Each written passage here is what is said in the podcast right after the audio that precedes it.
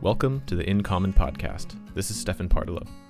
Today's Insight episode is from episode 37 with Jessica Cockburn. Jessica is a lecturer in environmental science at Rhodes University in South Africa. Jessica identifies as a pracademic who often works with local partners to explore how actors across a variety of contexts interact to address sustainability challenges. Her work is highly collaborative. Among the groups she engages with is the Program on Ecosystem Change in Society. In this insight clip, Jessica explains why she draws on a critical realism approach and how that is positioned between positivist and constructivist paradigms. This is the In Common podcast.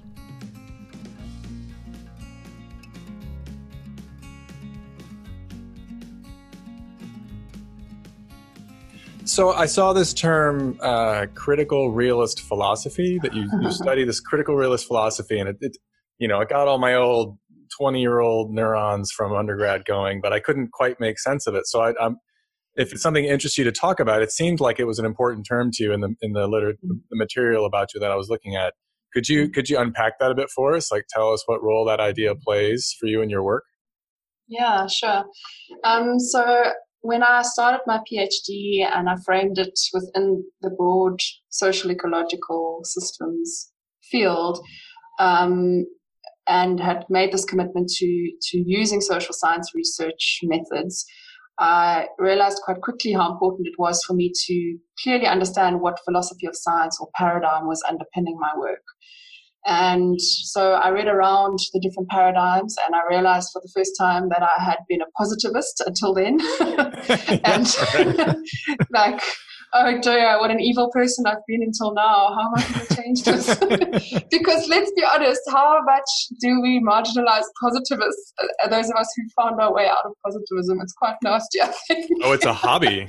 yeah, talk, talk, about othering. It's like, yeah. Yeah, goodness. exactly. So I actually, I'm teaching some students on Wednesday about research paradigms and I'm having to really prepare myself mentally to not other and ostracize the those people working those in people. the positivist paradigm.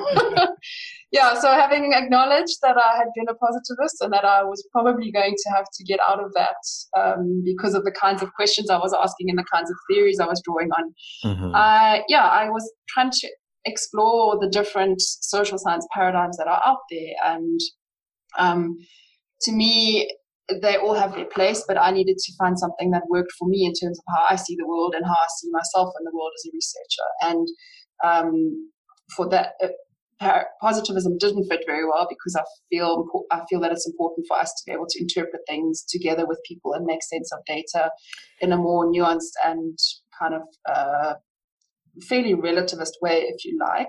Jess, can I ask yeah. you? It occurs to me actually that I think some listeners would appreciate hearing just what like a what you think positivism is for you, like when. yeah, um, so I've actually been looking up some materials to try and teach this. I feel like you've caught me a little bit off guard, but I think if I were to try and put it in a nutshell, positivists see the world as um, something that we can measure and understand fully with our science. And the tools and methods used by positivists um, assume that one can generate a complete truth about something. Um, whereas, Objectively, or... yeah, in an objective way, and that um, yeah, we can we can get to a point where we've measured things enough and, and observed them enough to be able to say with confidence what reality is about. Got it. Whereas constructivists is kind of a far extreme. Much of a lot of um, social science researchers in the kind of postmodern um, space are constructivists or similar relativists who say that there's no ultimate truth. Everything is relative. Everything is based on our interpretations. Everything is a social construct and is is based on how we've constructed it in our own minds. And so there's no way we can ever come to some sort of ultimate truth. And in many cases, that's led to a lot of kind of um, apathy and inability to act because we don't have enough knowledge or information.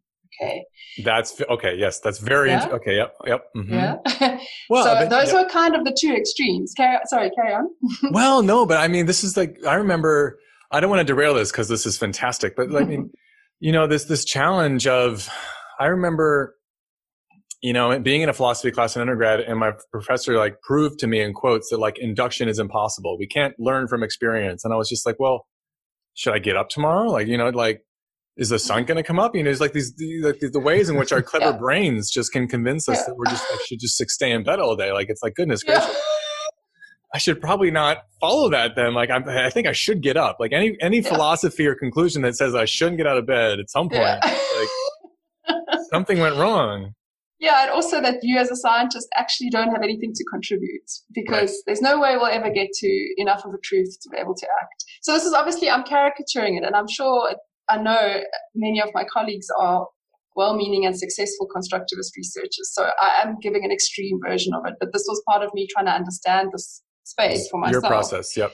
my own process and i didn't want to go that way and so the two for me that kind of sit more in the middle are pragmatism and realism and pragmatism um, is very much about sort of problem focused research solving problems and um, being able to do research for the sake of action rather than research for the sake of research um, again, I'm oversimplifying it, but that was roughly how I interpreted the bits that I read about pragmatism, which made quite a lot of sense to me. But there was a point at which, for me, pragmatism didn't go deeply enough into the roots of of knowledge and how we generate knowledge and how we understand our position in the world.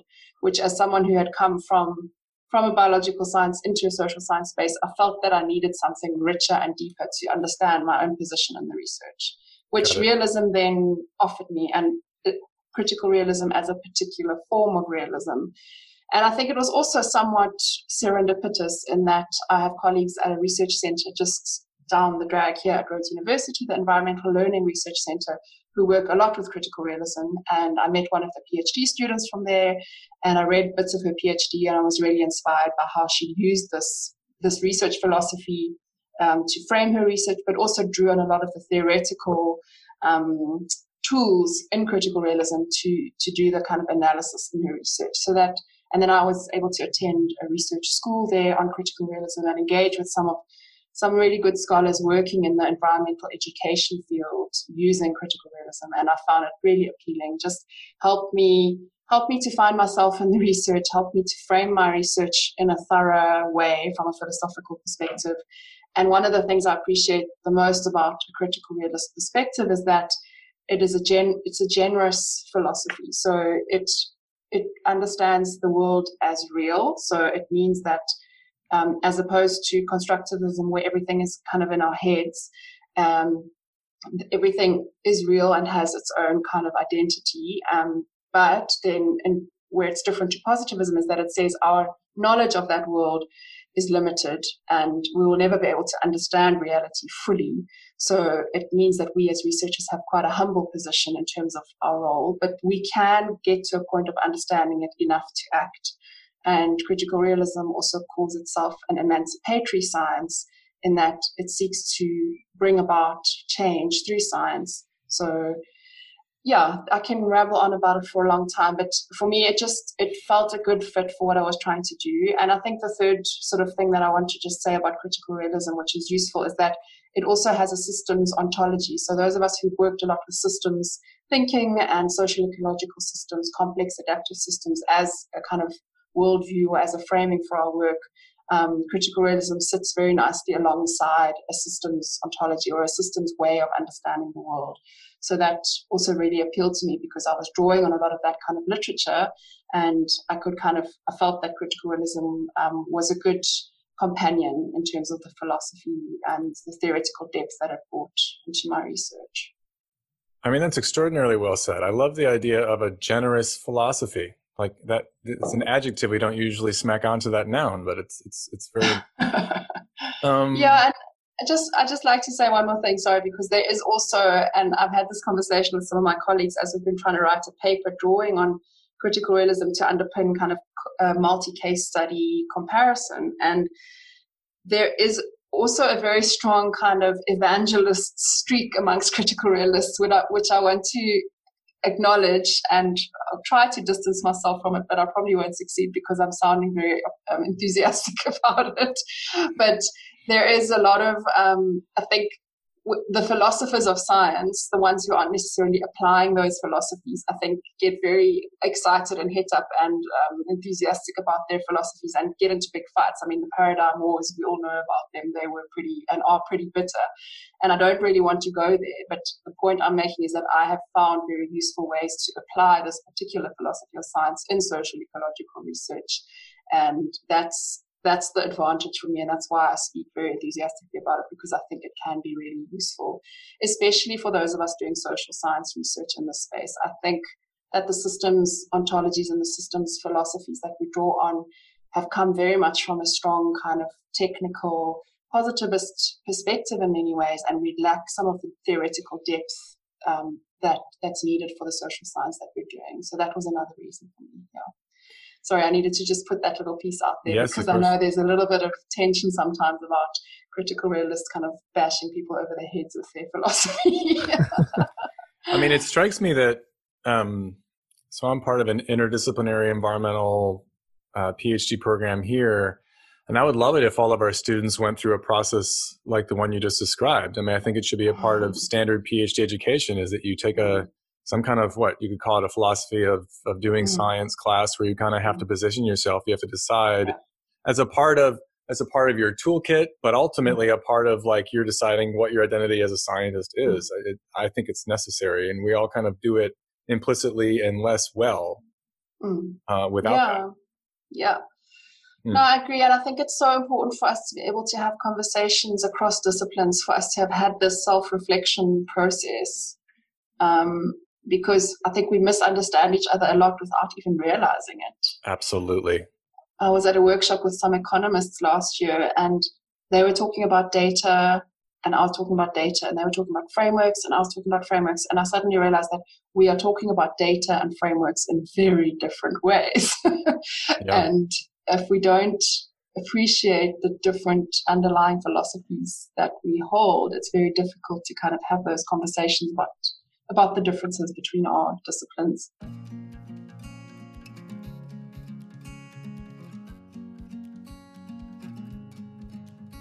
Thanks for tuning in. If you are new to the podcast, feel free to explore our previous episodes on our website, www.incommonpodcast.org. They can also be found on just about any other podcast player. If you're on Twitter, you can connect with us there, where we share updates, new episodes, and blog posts associated with the podcast. We will also be running more polls on Twitter to inform our blog and podcast discussions. Thanks again.